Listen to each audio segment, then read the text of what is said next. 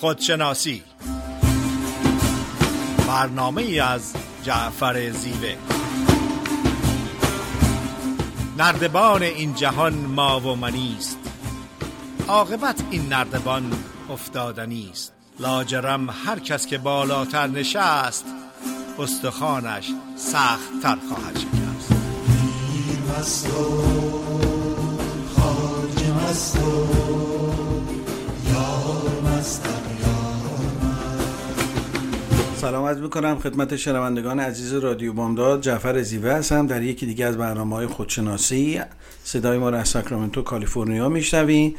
در خدمت خانم فریده نیرومن روانشناس هستیم. فریده خانم سلام عرض می‌کنم. با سلام خدمت جناب زیوه و تمام شنوندگان عزیز و محترم رادیو بامداد.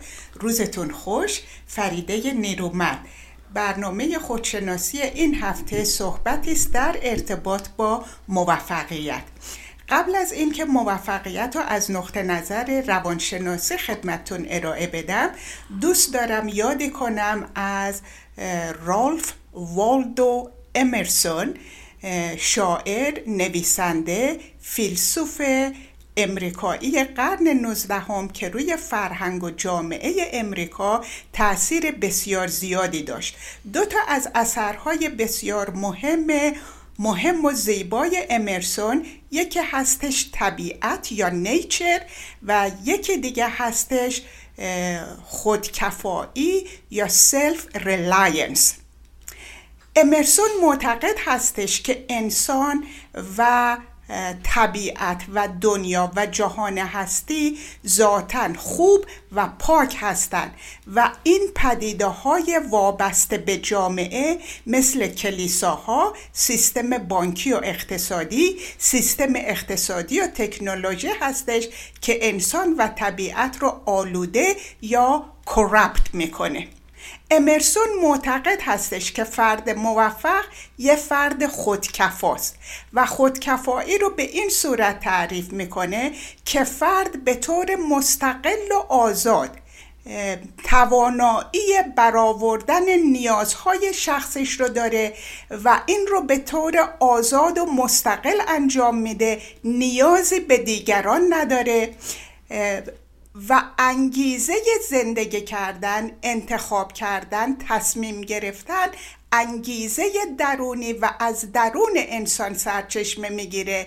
انسان موفق نه تحت تأثیر معیارها، اعتقادات، باورها و انتظارات جامعه، سیستم آموزشی یا سیستم خانوادگی. معتقد هستش که فرد خودکفا روی زندگیش کنترل داره و میتونه مدیریت کنه.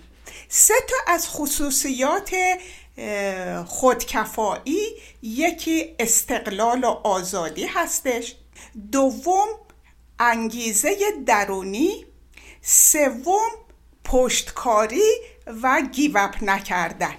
همه ماها چیزهای متفاوتی رو در زندگی میخوایم. فردی که موفق هستش دنبال انگیزه‌های درونی هستش تا انتظارات جامعه. برای مثال اگر همه ماها می‌خواستیم طبق معیار جامعه زندگی کنیم، افراد خلاقی مثل بتهوون، مثل چایکوفسکی، مثل مایکلانجلو و آثار ابدی که از خودشون به جای گذاشتن نداشتیم. 2 پشتکار، اعتماد داشتن به قدرت‌ها و توانایی‌های درونی و اعتماد داشتن به این که جهان هستی در کنار من هست، پشت من هستش و موفقیت من رو جهان هستی میخواد و تایید میکنه. برای مثال یک فرد موفق انگیزش درونی هست، اعتماد به قدرت و توانایی خودش و جهان هستی داره و پشتکار داره. برای مثال من به آقای زیوه فکر میکردم که در زمان جوانی بر اساس معیار خانوادگی و جامعه رشته مهندسی رو داشتن و در مؤسسات معتبر کار میکردن، ولی اون انگیزه درونی، اون آواز درونی همیشه عرفان و فرهنگ ایران بوده و به خاطر اون اعتقاد داشتن که معلم مناسب سر راهشون قرار میگیره، کتاب‌های مناسب سر راهشون میگیره. پشتکارشون به این صورت بوده که مدیتیشن، یوگا، هیپنوسیز، فلسفه سرخپوست‌ها، آشو، کریشنامورتی، بودا و مولانا رو زیر و رو کردن. این پشتکاری با انگیزه درونی، با آواز درونی شروع شده، اعتماد به خود و جهان هستی اون رو پیش برده و تا ابد این ادامه داره و هیچ نقطه‌ای برای تمام شدن وجود نداره. امرسون فرد موفق رو فردی میدونه که زیاد و به طور مرتب میخنده، عشق و محبت بچه ها رو به دست میاره، احترام افراد بالغ و عاقل و باهوش رو به دست میاره، زیبایی های دنیا رو خیلی قشنگ میبینه، در دیگران خوبی ها و بهترین ها رو پیدا میکنه. به خاطر وجود اون یک فرد دیگه راحت تر نفس میکشه. معتقد هستش که فرد موفق فردی هست که برای افرادی که ازش انتقاد صادقانه و دلسوز میکنن ارزش میدونه، قدردانی میکنه، چون معتقد هستش که خوبی هامونو که میدونیم و تمجید دیگران از اون چیزهایی هستش که آردی داریم. ولی یک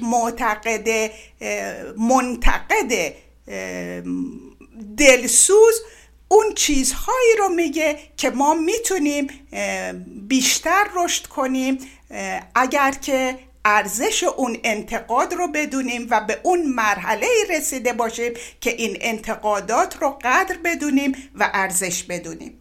و نهایتاً میگه فرد موفق فردی هستش که بتونه خیانت دوست قلابی رو تحمل کنه. دوست واقعی و صادق که خیانت نمیکنه. اگه خیانت میشه دوست واقعی نبوده و فرد موفق میتونه این رو تحمل کنه.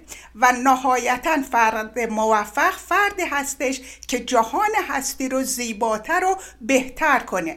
البته این به این معنی نیستش که همه ماها باید بیل گیت باشیم یا ایلین ماسک باشیم یا انشتاین باشیم یا مادر تریسا باشیم. هر فردی در قدرت و توانایی خودش میتونه دنیا رو دنیای بهتری کنه. یک معلم دلسوز با آگاه کردن و اطلاع دادن به دانشجوهاش میتونه دنیا رو بهتر کنه. یک پرستار با توجه و مهربونی میتونه فرد مریض رو بهبود بده و به خونه و خانواده‌اش برگردونه. یک پدر و مادر میتونن یک فرزند سالم و شاد و مسئول رو به جامعه تحویل بدن و همه اینها جامعه رو یک جای بهتر میکنه. در قسمت دوم در خدمتتون خواهم بود که موفقیت رو از نقطه نظر روانشناسی خدمتتون ارائه بدم. خیلی ممنون فریده خانم از توضیح کاملی که فرمودین. بله، موضوع صحبتون راجع به موفقیت هستش.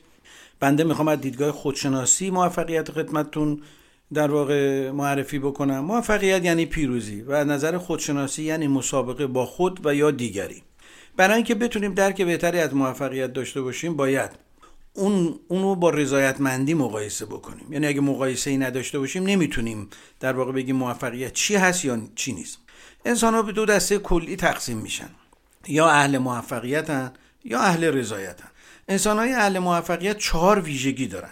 اولا ذهنن و نظرن خودشون رو در حال مقایسه با دیگران میبینن.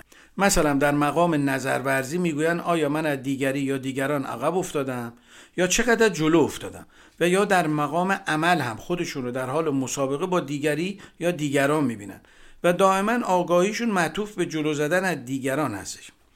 دومی ویژگی انسان موفق اینه که زندگی رو یک میدان مسابقه تلقی میکنه و در هفت مطلوب اجتماعی خودش رو با دیگران مقایسه میکنه و دائما در حال مسابقه و مقایسه با دیگران هست. این مطلوب‌ها عبارتند از ثروت، قدرت، حیثیت اجتماعی، جاه و مقام، شهرت، محبوبیت و علم آکادمیک یا علم قیل و قال، یعنی علمی که راه دفتر و دستک و کتاب حاصل میشه. حافظ میفرماید بشوی اوراق اگر هم درس مایی که درس عشق در دفتر نباشد. حال ممکنه کسی در یکی از این مطلوب‌ها با دیگران مسابقه ده یا در دو تا یا در هر هفتاش. هرچه تعداد این مطلوب‌ها بیشتر باشه، برای کسی که گرفتار این مسابقه هستش وضعش بدتر میشه. سومین ویژگی افراد موفق دیدگاه خودشناسی اینه که هر وقت در این مسابقه، در این مقایسه خودشون رو جلوتر ببینن، احساس پیروزی میکنن. هر وقت خودشون رو عقب‌تر ببینن، احساس شکست میکنن. یعنی اینطور نیستن که نتیجه مقایسه رو خواه شکست باشه خواه پیروزی، این رو یه تجربه بدونن و بگن تجربه‌ای کسب کردیم. انگار فلسفه زندگیشون همینه که از کسی جلو بزنن و یا از کسی عقب نیفتن. بنابراین جلو افتادن رو مترادف با پیروزی و عقب افتادن رو مترادف با شکست تلقی میکنن. لذا همزمان با احساس پیروزی که میکنن احساسات مثبت دارن و متناسب با شکست هم احساس منفی دارن. مثلا وقتی من احساس میکنم از شما جلو زدم شادم و وقتی احساس میکنم از شما عقب افتادن اندوهگینم. لذا نسبت به شما حسادت میکنن، یعنی احساسات منفی دارن. یا احساس برتری که ناشی از حس غرور و خودبینی هستش و لذا یک رضایت کاذب آسیب پذیر با خودم حمل میکنم. چهارمین ویژگی افراد موفق این هستش که هویتشون هویت اجتماعی هستش، یعنی از هویت فردی کمتر بهره مندن. چرا؟ چون متر و اندازه‌شون موفقیت و شکستشون هست و این دو از واژه‌هایی هستش که فقط در ظرف اجتماعی معنا داره. و اگر از آدمای موفق سوال بشه تعریفی از خودشون بکنن، میگن من آنم که از فلانی و فلانی جلوتر هستم، از فلانی و فلانی بهتر هستم یا از فلانی و فلانی عقب‌ترم. یعنی هویتشون یک هویت اجتماعی هستش و نمیتونن خودشون رو در تفرد یا فردیات یا به قول انگلیسی‌ها ایندیویدوالیتی تعریف کنن. همیشه باید خودشون رو در ظرف اجتماعی تعریف کنن، چون همه چیزشون بستگی به پیروزی و شکست‌های بقیه شهروندان، دوستان و نزدیکان بستگانشون داره. این نوع هویت در واقع یک هویت جمعی و اجتماعی هستش و شخص هیچ وقت هویت فردی نداره، یعنی نمیتونه هیچ هویت فردی رو به خودش نسبت بده. این طبقه به دو جهت زندگی گوارا ندارن، هم به جهت نظری هم به جهت عملی، لذا همیشه تلخکام و ناکامن. به لحاظ نظری این مسابقه و مقایسه‌ای که برای خودشون تصور میکنن مبنای درستی نداره، لذا نمیتونن در ذهنشون کامروا و کامیاب باشن. حال میخوام با مثالی مبنای نادرست خدمتتون عرض کنم. به طور مثال تعدادی دونده در مسابقه شرکت میکنن. بعد از طی مسافتی هر دونده ممکنه تعدادی از او جلوتر باشن و تعدادی هم عقب‌تر باشن و چون از یک خط معین شروع کردن، این مقایسه به لحاظ نظری درست است. اما حالا فرض کنیم مسابقه‌ای باشه که سوت آغاز مسابقه به صدا در میاد. یکی از دیگری 500 متر جلوتره، اون یکی 3 کیلومتر جلوتره، یکی 200 متر عقب‌تره و یکی هم 1 کیلومتر عقب‌تره. هر کسی در جایی ایستاده و شروع به دویدن میکنه. در اینجا اگر شما وسط مسابقه به پشت سرتون نگاه کردید و دیدید چه کسانی پشت سرتون هستن، آیا میتونید فکر کنید و به خودتون بگین من از پشت سریام جلوتر هستم یا کسانی که از شما جلوتر هستن بگوین از آنها عقب‌تر هستید؟ از اونجایی که همه از یک نقطه واحد مسابقه را آغاز نکردند، چون این مسابقه آغازگاه مختلفی داشته، لذا مبنای نظری مقایسه غلطه و در چنین شرایطی نمیتوان افراد رو با هم مقایسه کرد. در این وضعیت تا همه به خط پایان مسابقه نرسند نمیتوان مقایسه منطقی و واقعی نمود. یعنی در طول مسابقه اصلا متری برای اندازه‌گیری پیشرفت یا پسرفت یا به تعبیر دیگه پیش افتادگی و عقب ماندگی نداریم. لذا معیار یا محک یا سنجشی برای اینکه بفهمیم چه کسی عقب افتاده یا چه کسی جلو افتاده نداریم. مسابقه اکثر ما هم در زندگی از این نوع دومه، یعنی شروع با جایگاه‌های متفاوت، چون وقتی ما پا به عرصه دنیا میذاریم از 5 جهت ویژگی‌های جسمانی، ذهنی، روانی، اخلاقی و اجتماعی در جاهای مختلف ایستادیم. در ادامه صحبتم به اختصار در مورد هر کدوم از اینا توضیح خدمتتون عرض می‌کنم. اول ویژگی تفاوت در ویژگی‌های جسمانیه. ما از لحاظ جسمانی وقتی به دنیا میایم از نقطه واحدی شروع نمی‌کنیم. همه می‌دونیم که 3 ویژگی مثبت جسمی آدمی مثل سلامت، نیرومندی و زیبایی هست و وقتی ما به دنیا میایم به لحاظ این 3 ویژگی با هم تفاوت‌های زیادی داریم. دوم تفاوت در ویژگی‌های ذهنی. ما به لحاظ ویژگی‌های ذهنی مانند باهوش بودن، کم‌هوش بودن، با دقت بودن، بی‌دقت بودن، حافظه قوی یا ضعیف داشتن، قدرت یادگیری و سرعت انتقال با هم تفاوت‌هایی داریم. در رابطه با قدرت تفکر، عمق فهم و قدرت استنتاج، یعنی همون چیزی که امروزه به اون IQ میگن، تفاوت‌های زیادی داریم. سوم تفاوت ویژگی‌های روانی هستش. از همون ابتدای دوران کودکی معلوم میشه که یه بچه چقدر شجاع، پردل، دلیل و دلاوره و چقدر ماجراجو یا چقدر امنیت طلب و محافظه کاره یا چقدر بزدل و ترسو و عافیت طلب هستش. در واقع آسته میره، آسته میاد که گربه شاخش نزنه. از همون ابتدای کودکی در بازی‌های کودکانه بعضی از کودکان ریاست طلب بوده و سایر کودکانو به دور خودشون جمع میکنن و دستور میدن و یه بچه‌ای هم خودشو عقب میکشه و در گوشه‌ای مینشینه. بچه‌ای هم تا احساس میکنه نگاهش میکنن گردنی میکشه، سینه‌ای جلو میندازه تا بیشتر خودشون نشون بده، تا بگه منم هستم. چهارم تفاوت در ویژگی‌های اخلاقی. ما آدمیان از وقتی که به دنیا میایم غیر از ویژگی‌هایی که بعداً کسب میکنیم، ویژگی‌های اخلاقی متفاوتی داریم. مثلا کودکی که از همون بعد تولد مشتاشو بسته کرده، بزرگترا میگن این وقتی بزرگ بشه خیلی ناخونخوش، ممسک و بخیل میشه. به طور مثال بعضی از بچه‌ها از همون دوران کودکی هر چی بهشون میدی که بخورن میرن با سایر بچه‌ها تقسیم میکنن و بعضی از بچه‌ها این کارو نمیکنن. مثلا بعضی از بچه‌ها نمیتونن دروغ بگن و به محض اینکه دروغ میگن رنگشون میپره و زبونشون میگیره و بعضی به راحتی دروغ میگن بدون هیچ گونه تغییر ظاهری. پنجمین ویژگی تفاوت در ویژگی‌های اجتماعی هستش.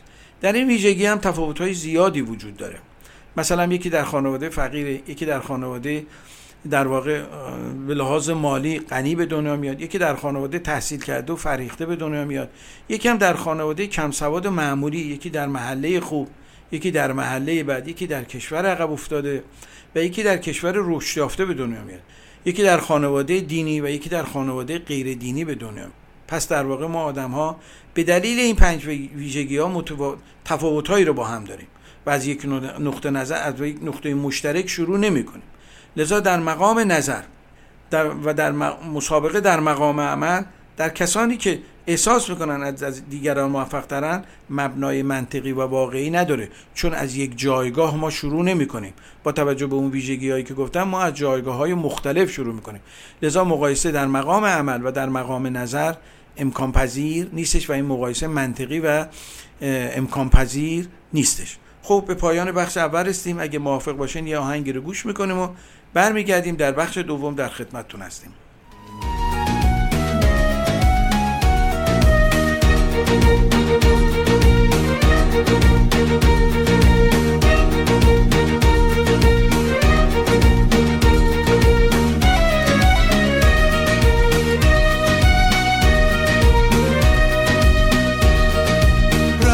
به سوی دریا، به سوی موج و ساحل، اونجا که دوتا دل عشق خدایی داشتن، از غم رهایی داشتن.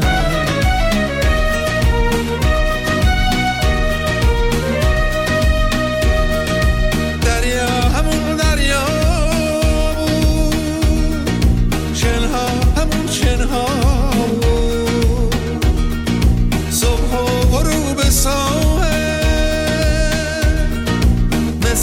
گذشته ها بود، اما فقط یاد تو به جای تو اون را بود، به جای تو اون را بود.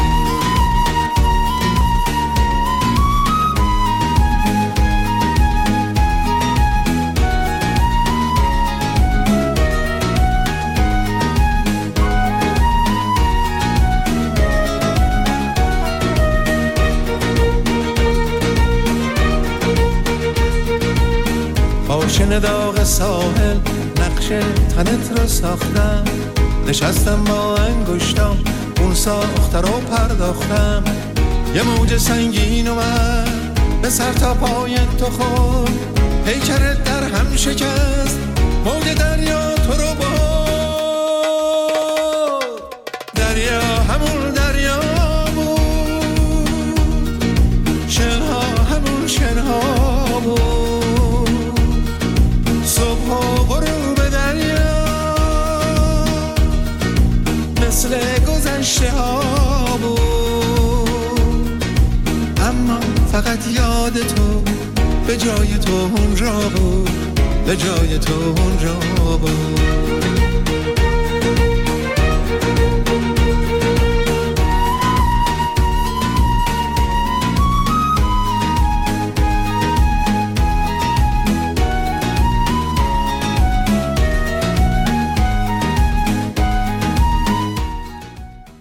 سلام مجدد خدمت شنوندگان عزیز رادیو بامداد، صدای ما را از ساکرامنتو کالیفرنیا میشنوین. در خدمت خانم دکتر فریده نیرومن روانشناس هستیم. فریده خانم بفرمایید. با سلام مجدد خدمت شنوندگان عزیز رادیو بامداد، در این قسمت صحبت میکنم در ارتباط با موفقیت از نقطه نظر روانشناسی. بیشتر افراد، خانواده ها، جامعه، سیستم آموزشی موفقیت رو در به دست آوردن هدفهای خارجی می دونن. جناب زیوه در این ارتباط شرایط و تمام جنبه‌های مختلف موفقیت رو در قسمت اول خدمتتون ارائه کردن. روانشناسی هیچ وقت موفقیت رو به دست آوردن اهداف خارجی ندونسته، موفقیت واقعی رو موفقیت درونی میدونه و میگه که فردی که موفق هستش فردی هستش که از نظر روح و روان و عاطفه متعادل هستش، بالانس هستش و هارمونی وجود داره. در ارتباط با به دست آوردن موفقیت های خارجی یا به دست آوردن اهداف، دکتر انوشه یک تشریح خیلی جالب داره. زندگی رو تشریح میکنه به یک سبد که اون سبد سرش بسته است و یک بند بلند بهش آویزون هست و این بند پر از گره هستش. گره اول رو باز میکنیم چون دوران کودکی تموم میشه، گره دوم رو باز میکنیم چون دبستان و دبیرستان تموم میشه، گره سوم رو باز میکنیم چون کالج و دانشگاه رو تمام کردیم، گره چهارم رو باز میکنیم چون شغل و حرفه به دست آوردیم، گره بعد رو باز میکنیم چون ازدواج میکنیم، گره بعد رو باز میکنیم خانواده تشکیل میدیم و نهایتاً میرسه به نوه و نتیجه و بازنشستگی و سر کیسته باز میشه و درون کیسته خالی و بی محتواست.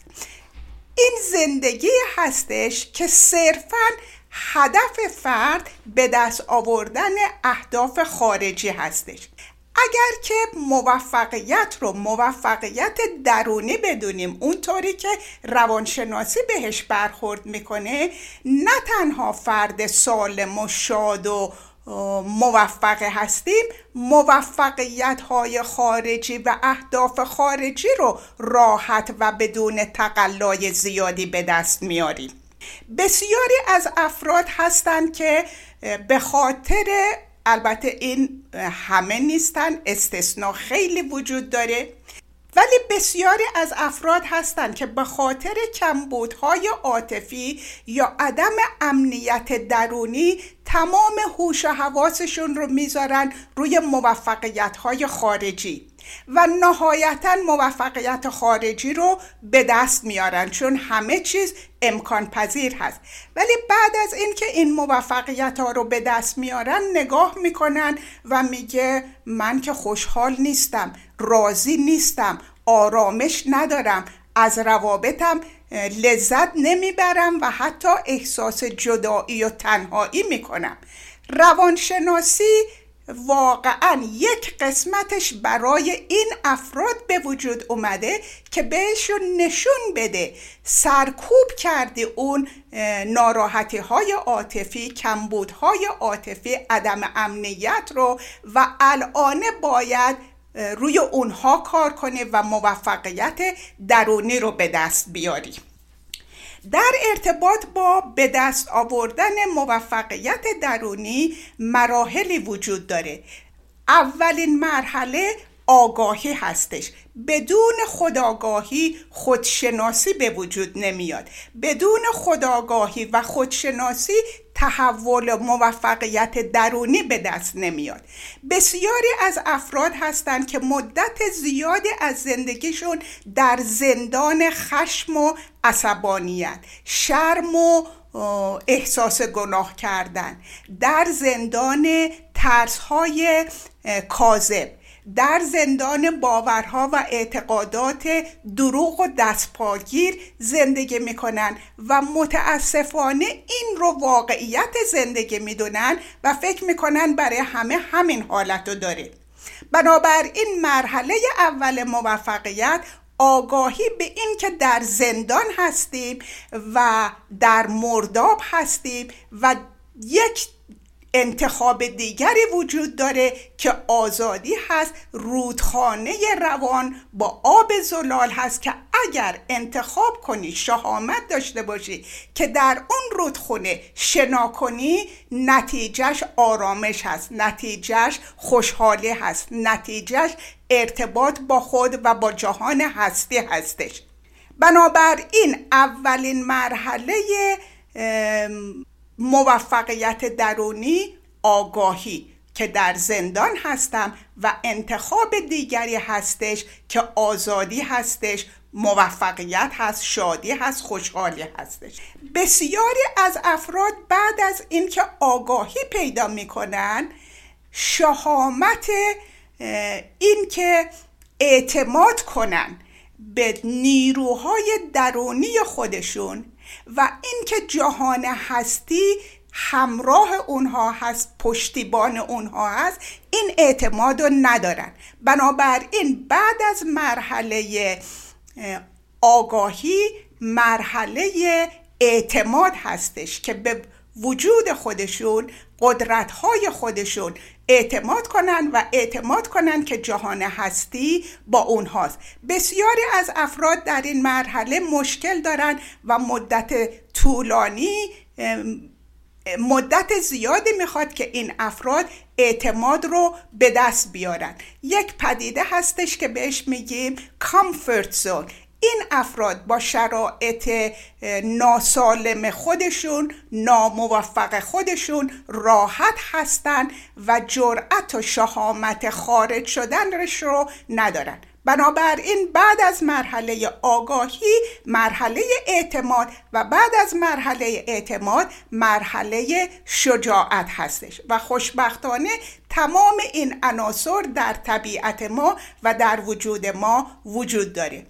پس مرحله سوم شهامت، این که فرد با صداقت و با شهامت نگاه کنه که خشم داره، غضب داره، زخمی هستش، آزرده هستش، تجربیات تلخ در زندگیش وجود داره، یک سری باورهای دروغ رو در ارتباط با خودش و در جهان هستی حمل میکنه، یک سری ترسهای کاذب داره که اصلا در وجود ما وجود نداره و وجود ما مملو از شهامت هستش. بعد از روبرو شدن با زندان و عوامل زندان مرحله یادگیری هستش. در مرحله یادگیری فرد متوجه میشه که جنبه‌های ایگو یا نفس که دست و پاگیر هستن و اون رو در زندان نگه میداره چه چیزهایی هستن. همینطور آگاهی و یادگیری پیدا میکنه از این که طبیعت، ذاتش، گوهر وجودش، اصل وجودش یا سلف و آتنتیک سلفش چی هستش و چه خصوصیاتی داره. بعد از مرحله یادگیری توانایی پیدا کردن به مهار کردن و کنترل کردن جنبه‌های نفسانی هستش، یا به عبارت دیگه روی نفس نشستن و با آشنایی پیدا کردن به طبیعت، واقعیت، ذات و گوهر وجود هستش. بعد از مرحله یادگیری و توانایی کنترل جنبه‌های دست و پاگیر، ترس‌ها، باورها، اعتقادات دروغ، خشم، آزردگی، دلخوری، مرحله تمرین کردن جنبه‌های طبیعت و گوهر وجودمون در زندگی روزمره هستش، مثل تمرین کردن مهر و محبت، تمرین کردن شهامت، تمرین کردن ریسک کردن، تمرین کردن بخشش و بخشیدن، تمرین کردن خوشحال بودن و آرامش داشتن، تمرین کردن سخاوت، تمرین کردن خوددوستی و احترام و ارزش برای خود، تمرین کردن زیبایی دیدن، تمرین کردن خوبی دیدن در دیگران، تمرین کردن شکرگزاری از داشته ها و تمرین کردن زندگی با امید و ایمان که قبل از اون وجود نداشته. فرد انگیزه‌ای برای زندگی نداره یا انگیزش انگیزه سالم نبوده. این مراحل رسیدن به موفقیت درونی، تحول درونی، تحول ذهنی هستش که در روانشناسی چه افراد به خاطر بی‌معنی بودن زندگی، چه به خاطر ناراحتی‌های روانی، مراحل موفقیت درونی از این قراره.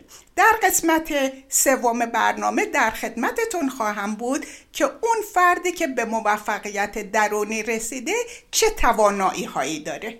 بله فریده خانم، ممنون از توضیح مبسوطی که فرمودین. در بخش اول 5 ویژگی آدم‌های موفق رو خدمتتون عرض کردم. در ادامه میخوام در رابطه با مشکلات آدمای موفق در عمل مطالبی رو خدمتتون عرض کنم. در مقام عمل این گونه هستش که آدمای موفق به هر مقامی که میرسن کس یا کسانی وجود دارن که بالا دست اون هست. نظیر این مسئله رو تو کوهنوردی میتونیم ببینیم. بعضی آدما وقتی کوهنوردی رو شروع میکنن فکر میکنن اگه به یه قله رسیدن تمومه، چون پشت قله رو نمیبینن. ولی وقتی به قله رسیدن میبینن این قله‌های بعدی وجود داره و همچنان دنبال این قله‌ها حرکت میکنن. مولانا این داستان رو خیلی جالب بیان میکنه. در یکی از داستانهای مثنوی میگه مرغ بر بالا و زیر آن سایش، میدود بر خاک پران مرغوش. ابلهی صیاد آن سایه شود، میدود چندان که بیمایه شود. بیخبر که آن عکس آن مرغ هواست، بیخبر که اصل آن سایه کجاست. تیر اندازد به سوی سایه او، ترکشش خالی شود در جستجو. ترکش عمرش تهی شد عمر است، از دویدن در پی سایه تفت. مولانا میخواد در این ابیات این موضوع روانشناختی رو بیان بکنه که اگر ما صرفاً فکر کنیم که از طریق موفق شدن میتونیم به سعادت و خوشبختی برسیم، مثل این میمونه که دنبال سایه یه مرغ روی زمین بگردیم. مرغ در آسمانه و ما دنبال سایه‌اش میگردیم. یه طرز زندگی دومی هم وجود داره که اون طرز زندگی کسانیه که اهل رضایتن، نه اهل موفقیت. کسانی که اهل رضایتن 4 ویژگی دارن. ویژگی اولشون اینه که خودشونو در حال مقایسه و مسابقه با خودشون میبینن، نه در حال مقایسه و مسابقه با دیگران. خودشونو همیشه با خودشون در برهه‌های مختلف زندگی مقایسه میکنن. یه وقت امروزشونو با دیروز مقایسه میکنن، یه وقت امسالشونو با سال گذشته مقایسه میکنن، یه بارم دهه پنجم زندگیشون رو با دههای دوم و سوم و چهارم مقایسه میکنن. بنابراین مقایسه و مسابقه در کار هست، ولی فقط خودشون با خودشون مقایسه میکنن، نه با دیگری. اصلا کاری ندارن شما کجایید، به کجا دارید میرید، ثروت دارید، قدرتتون چقدره، یا مثلا یکی از اعضای تنی شما، یکی از اعضای خانوادگی شما، یکی از اعضای فامیل شما یا دوست شما از شما عقب‌تره، جلوتره. این مقایسه ها رو انجام نمیدن. سعی میکنن خودشونو با خودهای قبلی خودشون، با خودهای پیشین خودشون در واقع مقایسه بکنن. سعی میکنن خودشون رو مقایسه بکنن آیا در مسیر زندگی فضایلی رو کسب کردن و یا چقدر از رذایل نفسانی تونستن عبور بکنن که شامل حسد و کینه هستش. بنابراین اصلا توجهی به بیرون ندارن که من برادرم چی کار است، خواهرم به کجا رسید، شوهر خواهرم چی شد، زن برادرم به کجا رسید، یا دوستان دیگرم به کجا رسیدن. ویژگی دوم کسانی که اهل رضایت هستن اینه که حوزه مسابقه و مقایسه رو در مطلوبای روانشناختی جستجو میکنن، نه مطلوبای اجتماعی. اینا مطلوبای جامعه شناسی رو کنار میذارن، یعنی مطلوبای جمعی و اجتماعی براشون مهم نیست. یعنی سعی میکنن ببینن نسبت به قبل آرامششون بیشتر شده، کمتر شده، شادتر شدن یا ناشادترن، امیدوارن یا ناامیدتر شدن، رضایت باطنیشون بیشتر شده یا کمتر شده، الان احساس میکنن زندگیشون ارزشمندتره یا قبلا فاقد ارزش بوده. من از این مطلوبای درونی 5 نمونه رو اشاره میکنم که تقریبا امروزه بین رواندرمانگرا و روانشناسان بیشتر مورد اجماع هستش. این مطلوب‌ها عبارتند اینه که مثلا چقدر آدم شادی باشم یا چقدر ناشاد باشم، چقدر امیدوار باشم، چقدر ناامید باشم، چقدر رضایت درونی از خودم داشته باشم، چقدر رضایت درونی از خودم نداشته باشم، چقدر دستخوش نزاع و کشمکش درونی، چقدر با خود کشتی بگیرم و چقدر خودم رو سرزنش کنم، نکوهش بکنم، یا چقدر حس ملامت به خیش داشته باشم، یا اینکه رضایت باطن از خودم داشته باشم، چقدر با خودم در صلح و آزمایش آسایش باشم. چون برای اهل رضایت خیلی مهم هستش که چقدر زندگی با ارزش و با فضیلتی داشته باشن یا یک زندگی موفق بیرونی. این دست افراد سعی میکنن دائما خودشون رو با گذشتهشون مقایسه کنن و ببینن چقدر در زندگی شادتر، بانشادتر و رضایتمندتر هستند. سومین ویژگی افراد اهل رضایت عبارت از این است که خودشون رو در مسابقه‌ای با خودشون در واقع مقایسه میکنن. معمولا میبینن که احساسات مثبت دارن یا احساسات منفی، چون وقتی که جلو میزنن احساسات مثبت دارن و وقتی که عقب میافتن احساسات منفی دارن و این احساسات منفی رو طبیعی میدونن. یعنی فکر میکنن آیا این عقب افتادگی طبیعی بوده؟ اگر طبیعی بوده که ناراحتی نداره. به طور مثال من فرض میکنم دارم سنم بالا میره، حافظم داره ضعیف میشه در مقایسه با دیگران. خب وقتی من یک عقب افتادگی طبیعی رو دارم در خودم مقایسه میکنم و میبینم، چرا باید ناراحت بشم؟ و این در واقع عقب افتادگی طبیعی رو در خودم طبیعی تلقی میکنم، لذا ازش ناراحت نمیشم، تسکین پیدا میکنم، آرامش خاطر پیدا میکنم. لذا آدمی به خودش میگه قدرت حافظم دارم از دست میدم، سنم داره پیر میشه و اینم طبیعت جسم هستش و لذا خودش ناراضی نمیشه. این نوع رضایت با سلامت روانی سازگاره. در واقع هم وقتی که شادن و جلو افتادن و هم وقتی که عقب میافتن نسبت به عقب افتادگی طبیعیشون کوشش میکنن که جبران بکنن و اراده قوی برای جبران کردن دارن و در هیچ کدوم از این حالتها حالت نامطلوبی در درونشون ندارن. چهارمین ویژگی آدمای اهل رضایت این هستش که تعریفشون از خود معمولا یک تعریف اجتماعی نیست. معمولا وقتی از کسی از ما میخواد خودمون رو تعریف کنیم میگوییم من رئیس فلان اداره بودم یا دانشجوی فلان دانشگاه بودم یا دانشجو دکترای فلان دانشگاه رو دارم یا پدرم فلان کسه یا همسرم فلان کسه. دوست داشتم میگفت تو آمریکا از هر کسی میپرسی که در ایران چی کاره بودی یا میگه پدرم تیمسار بوده یا سناتور بوده. انگار تو ایران کارگر و نونوا و نونپز و کارمند و معلم وجود نداشته. چرا؟ برای اینکه میخواد در هویت اجتماعی خودش رو تعریف کنه. یا بنده که بسیار خام هستم، یکی از من میپرسه چیکاره، میگم تو رادیو بامداد دارم سخنرانی میکنم. وهم برام میداره دیگه، احساس میکنم که دارم خیلی موفق میشم. این در واقع از خامی نشأت میگیره، از اون چیزی که در واقع نفس آدم میادش. یا در مسائل سیاسی هم این گونه هستش، فقط سعی میکنه خودشو با چسبوندن به یک حزبی یا دار دسته‌ای خودشو موفق جلوه بده و یه هویت اجتماعی بر خودش کنه. بالاخره هر کسی فرزند یک کسی بوده، پدر و مادری داشته و اینها در نظرشون مهم نیست برای کسایی که اهل رضایت هستن و همیشه از خودشون تعریف میکنن و یه تعریف فردی از خودشون دارن.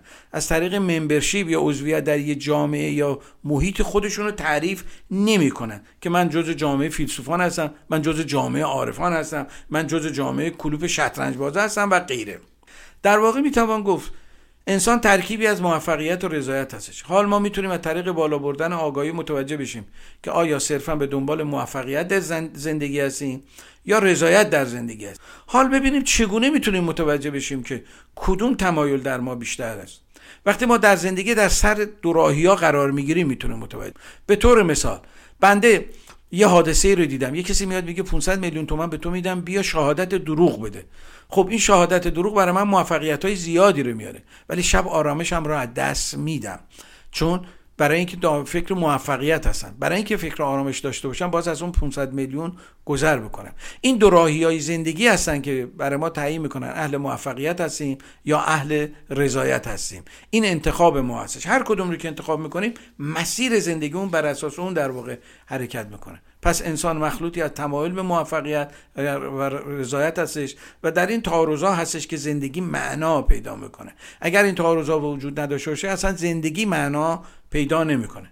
بالاخره یا باید رضایت رو بر موفقیت رشان بدهیم یا موفقیت رو بر رضایت ترجیح بدیم. خب یا آهنگی رو گوش میکنیم و برمیگردیم در بخش سوم در خدمتتون هستیم.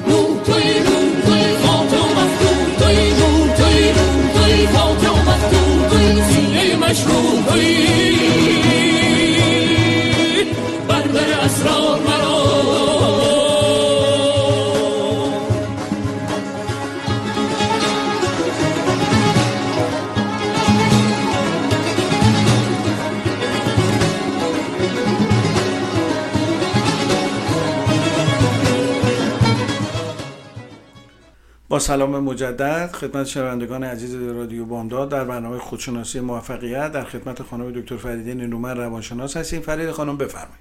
با سلام مجدد خدمت شنوندگان عزیز رادیو بامداد. موفقیت از نقطه نظر روانشناسی موفقیت درونی و یک فرد سالم روحی، روانی، عاطفی با تعادل و روانشناسی معتقد نیستش که یکی باشه و دیگری نباشه. روانشناسی معتقد هستش که یک فردی که اول یک فرد سالم و متعادل هستش هر نوع موفقیتی رو میتونه به دست بیاره. مراحل موفقیت درونی از نقطه نظر روانشناسی گفتیم که آگاهی، اعتماد، شهامت، یادگیری، تحول درونی، توانایی کنترل و مهار کردن ایگو یا جنبه‌های دست و پاگیر نفس، آشنایی و نزدیک شدن و یکی شدن با طبیعت، کودک درون، واقعیت و تمرین این جنبه‌ها در زندگی روزمره. فردی که این موفقیت رو به دست آورده فردی هستش که قدرت و توانایی ارتباط عاطفی عمیق با خودش برقرار کردن رو داره.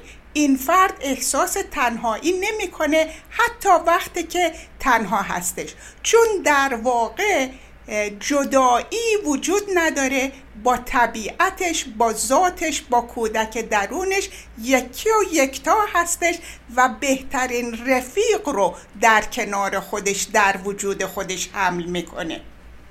این فرد موفق قدرت و توانایی ارتباط با جهان هستی و دیگران رو داره و رابطش با دیگران با کیفیت عمیق عاطفی همراه هستش و شکایت نمی‌کنه که احساس تهی بودن یا تنها بودن یا جدایی می‌کنه. این فرد دارای عزت کلام هستش، یعنی این که افکارش، گفتارش، کردارش با هم هماهنگی دارن و هر چیزی رو که میگه انجام میده و هر تعهدی رو میبنده سعی میکنه که اون رو دنبال کنه. فردی که موفق درونی رو به دست آورده خودکفا هستش، یعنی برای برآوردن نیازهای فردی خودش محتاج دیگران نیستش، روی زندگی کنترل داره، مهرطلب نیست. فردی که به موفقیت درونی دستیابی پیدا کرده فرد مستقل و آزادی هستش، یعنی این که برای زندگی، روی زندگی خودش کنترل داره، توانایی برآوردن نیازهای خودش رو داره، به طور مستقل و آزاد این رو انجام میده و تحت فشار معیارهای جامعه نیستش. انگیزه درونی و در معیار چارچوب ارزش‌های والا زندگی میکنه. با صبر و حوصله و تحمل هستش، خوشحال و شاد هستش، خودش رو دقیقاً همون چیزی که در حال حاضر و در این مکان هست قبول داره، در حال صلح هست، در حال رضایت هست، کافی هستش و این کافی بودن به معنی این نیستش که پیشرفت نمیکنه ولی خودش رو بی ارزش و یا غیر محترم نمیدونه. افکار و بینش محدود کننده نداره. جنبه‌هایی از ایگو که دست و پاگیر هستش، من، مال من، برای من، اینها همه افکار محدود کننده هستش. ولی فردی که واقعاً به موفقیت درونی دستیابی پیدا کرده جهان هستی مملکتش هستش، بشریت ملتش هستن و همه رو با خودش متحد و همراه میدونه، جدایی وجود نداره. خود دوست هست، برای خود ارزش قائله، برای خود احترام قائل هست، در حالی که از خود راضی نیست و توجهش روی دیگران و همدلی یا همدردی و یکی بودن با دیگران هستش. بعد از رسیدن به موفقیت درونی توانایی این رو داره که برای زندگی خودش که شامل گذشتش هم میشه مسئولیت 100% قبول کنه و دیگران رو سرزنش نمیکنه. صادق هست، شفاف هست، رو راست هست و نیازی به نقش بازی کردن و پنهان شدن نداره.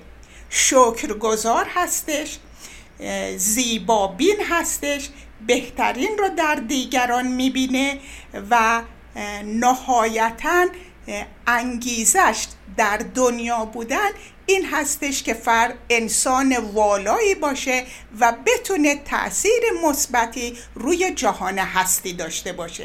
با تشکر فراوان از توجه و وقتتون.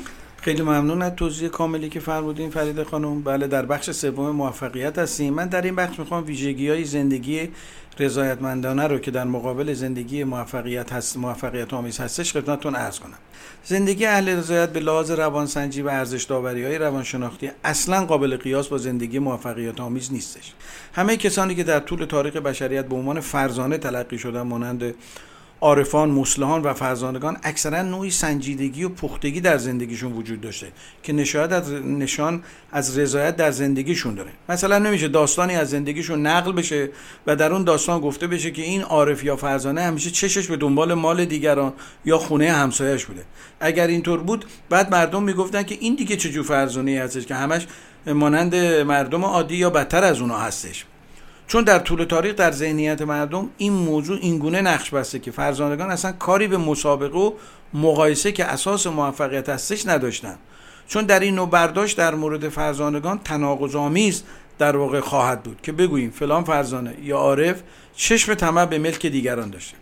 هر چقدر ما بتونیم کارهای اهل رضایت رو الگوی خودمون در زندگی قرار بدیم و به سمت یک زندگی رضایتمندانه به جای زندگی موفقیت آمیز بریم، این نوع زندگی 3 پیامد مهم برای ما داره که شامل در واقع اینها هستش. اولا با سلامت روانی ما سازگارتره.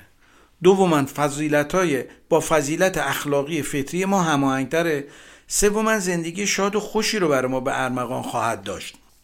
پس هرچه بیشتر از الگوهای زندگی رضایتمندانه پیروی کنیم هم سلامت روانی بیشتری پیدا میکنیم، هم فضیلت اخلاقی بیشتری به دست میاریم و هم زندگیمون خوشتر و خوشایندتر میشه. حال میخوام راجع به این که چگونه اهل مسابقه و مقایسه با خودمون باشیم به جای اینکه دائما با دیگران در حال مسابقه و مقایسه باشیم 4 چیزی که واقعا لازمه رو خدمتتون بگم که اگه بتونیم انجامش بدیم ما رو به سعادت درونی میرسه. اول اینکه یک تعیین نظام ارزشی دقیق برای خودمون داشته باشه. یعنی هر کس باید برای خودش یک نظام ارزشی دقیق و مشخص داشته باشه.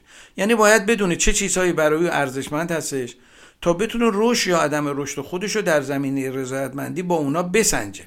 البته این نظام ارزشی در عین حال که به ویژگی‌های شخصیتی و منشی ما مربوط میشه ممکن است به نظام ارزشی من با نظام ارزشی فلان شخصی آقا یا خانم تفاوت داشته باشه، ولی ما به لحاظ اینکه انسان هستیم و خصایل نیکوی انسانی در فطرت ما نهفته شده لذا در رابطه با موضوعات انسانی یک نظام ارزشی فطری مشترک وجودی داریم. کمان که مولانا در دفتر اول مثنوی میفرماید متحد بودیم و یک گوهر همه، بی سر و بی پا بودیم آن سر همه، یک گوهر بودیم همچو آفتاب، بی گره بودیم و صافی همچو آب، چون به صورت آمدان نور سره، شد عدد چون سایه های کنگره، کنگره ویران کنید از منجنیق، تا رود فرق از میان این فریق. در زندگی موفقیت آمیز دائما به افتراقات و اختلافات توجه میشه، در صورتی که در زندگی رضایتمندانه به اشتراکاتی که در فطرتمون نهاده شده توجه میشه. یعنی پروژکتورمون رو از روی دیگران برداشته و بر روی خودمون میتابونیم. پالو کویلو نویسنده برزیلی یک مثال خیلی قشنگی تو کتاب مکتوبش داره. میگه آدما در زندگی تو یه صف وایسادن، خوبیاشون رو تو کلوپشتی جلو انداختن رو سینه‌شون و بدیاشون رو در کلوپشتی عقبشون گذاشتن و دائما خوبی‌های خودشون رو میبینن و بدی‌های دیگران رو.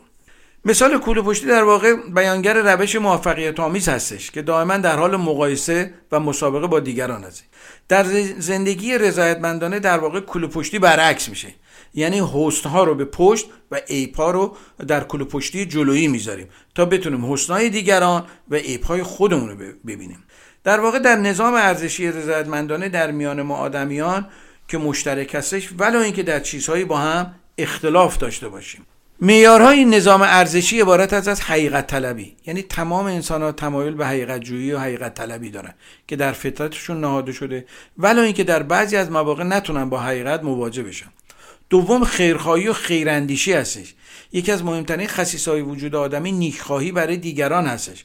حال ممکنه سوال کنید و چرا جهان که این گونه آشفته هستش این خصلت‌های نیکویی نمیتونن اون رو تغییرش بدن؟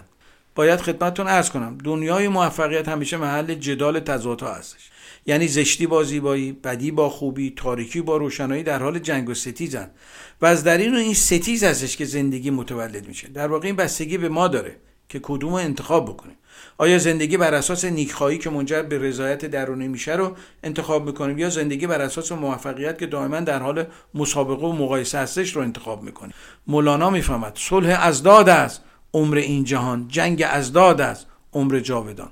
سوم، اهمیت ندادن به ارزش داوری دیگران برای رسیدن به یک زندگی رضایتمندانه است. برخلاف زندگی موفقیت آمیز که ارزش داوری دیگران خیلی مهم هستش، در زندگی رضایتمندانه ارزش داوری دیگران اصلا مهم تلقی نمیشه، چون در این نوع زندگی قرار نیست از کسی جلو بزنیم یا کسی عقب بیفتیم. ارزش داوری دیگران در عرفان سرخپوستی به نام جادوی سیاره خطاب میشه و در مدیتیشن به نام مایا یا توهم گفته میشه و در واقع ظهور فریب در ذهن هستش. وقتی ما در ذهنمون در حال مقایسه و مسابقه می باشیم، یعنی دچار مایا یا فریب ذهنی شدیم و این فریب برای ما رنج میاره.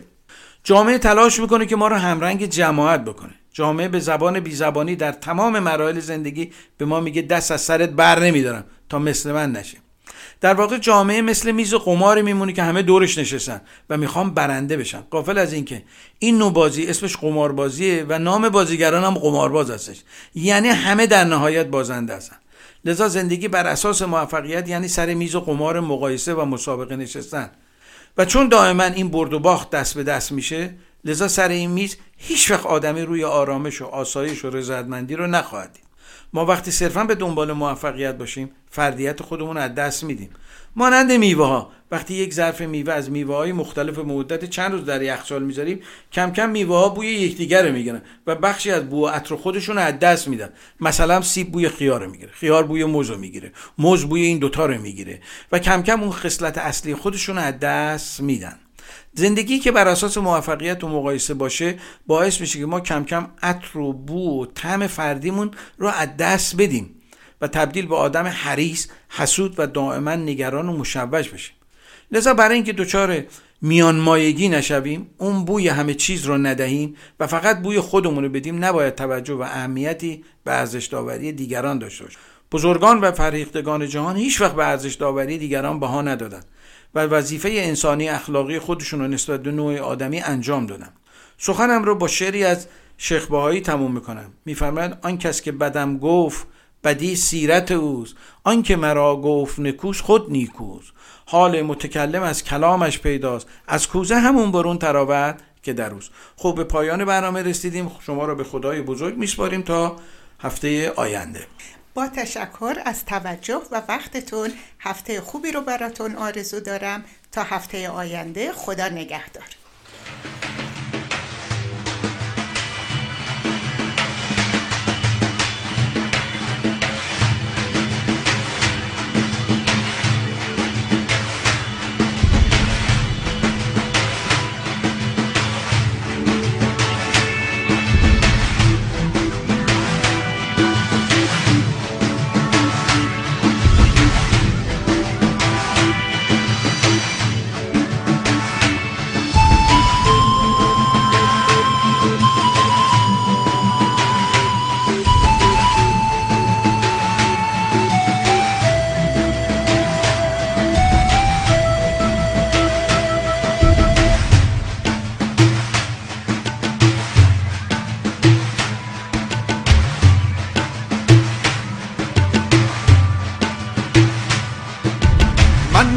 تو دیوانه ما را که برات خانه، من مست تو دیوانه ما را که برات خانه، هی چند تو را گفتم کم خور دو سه پیمانه، کم خور دو سه پیمانه، جانا به خراباتا حال از زد جنبینی، حال از زد جنبینی، جان را چه خوشی باشد بی صحبت جانانه، بی صحبت جانانه، من مست تو دیوانه ما را که ورد خانه، ای چند تا را گفتم کم کار دو سه پیمانه، کم کار دو سه پیمانه، من مست تو دیوانه ما را که برد خانه، ای چند تا را گفتم کم خور دو سه پیمانه، کم خور دو سه پیمانه.